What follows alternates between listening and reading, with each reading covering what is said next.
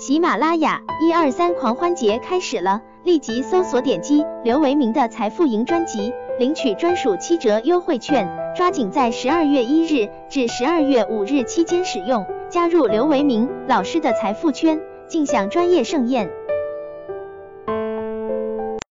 大家下午好啊，现在是二零二零年十二月四日十五点二十四分。今天的国内 A 股呢是这个全天震荡啊，最终是温和收高，呃，个股涨跌互现啊，互半吧。成交量呢也是较上一个交易日有所萎缩，整个市场的观望情绪还是比较浓的啊。从这个板块上来看呢，大家盼望上涨的一些这个周期类啊，呃，表现是一般的啊，尤其是金融类，这个银行。保险、券商啊，这个大金融全是纷纷下跌，以这个银行和保险跌幅更大一些。而资源类呢，在今天涨跌互现啊，这个像有色呢是在相关啊大宗商品的反弹带动下呢，有色也在前两天啊大幅下跌以后出现反弹。钢铁板块的表现也是相类似啊。下一步呢，仍应该啊注意这个相关的大宗商品与相关的周期行业啊它们之间的相互关系。而今天表现非常好的呢是这个白酒啊以及军工，前者呢挖掘已经相当充分，而后者呢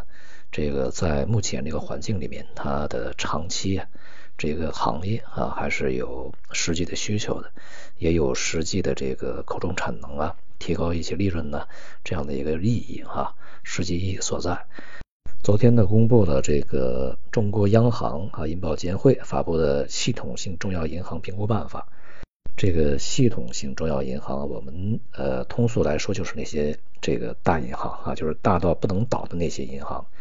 呃，因为我们在前面的这个数字的全球金融危机，对这样的一些金融机构啊，呃，整个的一个资产质量啊，它的流动性啊，杠杆率啊，啊等等啊，这个。呃，是有一些教训的，所以说在相关的方面要去加强一些监管啊，并且要有一些这个呃要求出来啊，比如说像这个附加资本呐、杠杆率啊、大额风险暴露啊、公司治理恢复处置计划、信息披露啊和这个数据报送等等方面吧，呃，银保监会都会在未来对这些银行呢去提出一些要求。以免呢最终啊出问题呢，这个造成系统性风险啊。既然被评为系统性重要银行，那肯定是对系统性风险呃有着非常重要意义的一些银行。大约呢就是排名在前面三十家，就是相关指标啊。排名三十家呢就是前三十啊，就是这个纳入监管范围。这样的话呢，整个的银行体系啊分类管理，这个差异化管理呢也就逐步形成。而三十家银行呢，基本上啊，我们可以看呢，就是几大国有以及主要的这些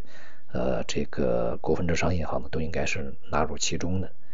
这个办法的实施呢，势必啊会对整个中国的金融系统啊、银行系统啊未来的稳定发展呢起到非常重要作用啊。但是呢，与此同时也会对于这个银行的扩张呃形成一定的制约。对于这个银行而言啊，呃很多这个。呃，分析说呢，在未来它的盈利会反转啊。目前呢，确实它的这个经营呢，随着经济的稳定，呃，还是这个收入呢会是比较稳定的啊，提升的。但是呢，它也要去在过程中啊，不断的消化这个累积的不良。因此呢，就是它的业绩大幅反转，目前看起来呢也并不是那么的乐观啊。所以说，这是银行整个整个这个行业所面临的一个问题所在。加上对房地产啊这些行业的一个控制，那么它的重要利润来源啊，可能就会存在一些问题。那么房地产这个板块在这两天啊表现也是非常低迷，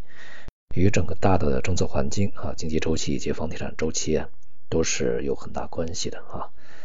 即便未来呢，像工业金属啊，尤其是有色这些需求呢会上来，那么与基建相关的这些资产啊。以及这个房地产行业呢，想呃大幅度的恢复啊，恐怕也不是那么容易的事情。在其他市场方面的原油价格继续保持比较坚挺啊，其他大宗商品呢都在是一个震荡状态。欧佩克加呢是初步决定啊，一月份呢小幅度的这个减少啊，就是减产的规模呀，每天减少五十万桶啊。呃，这样的一个举动呢，具有一定的象征意义。呃，对于这个减产呢，并没有特别大幅度的这个取消啊，所以说对油价还是有支持的。再加上疫苗推进的速度开始加快，因此呢，油价呢在当前呃仍然保持是比较稳定的啊。那么未来这个上升啊啊，它一定不是直线的，但是从这个比较长期的角度来讲啊，至少未来一年的时间呢，油价的上行是相对来讲可以预期的啊。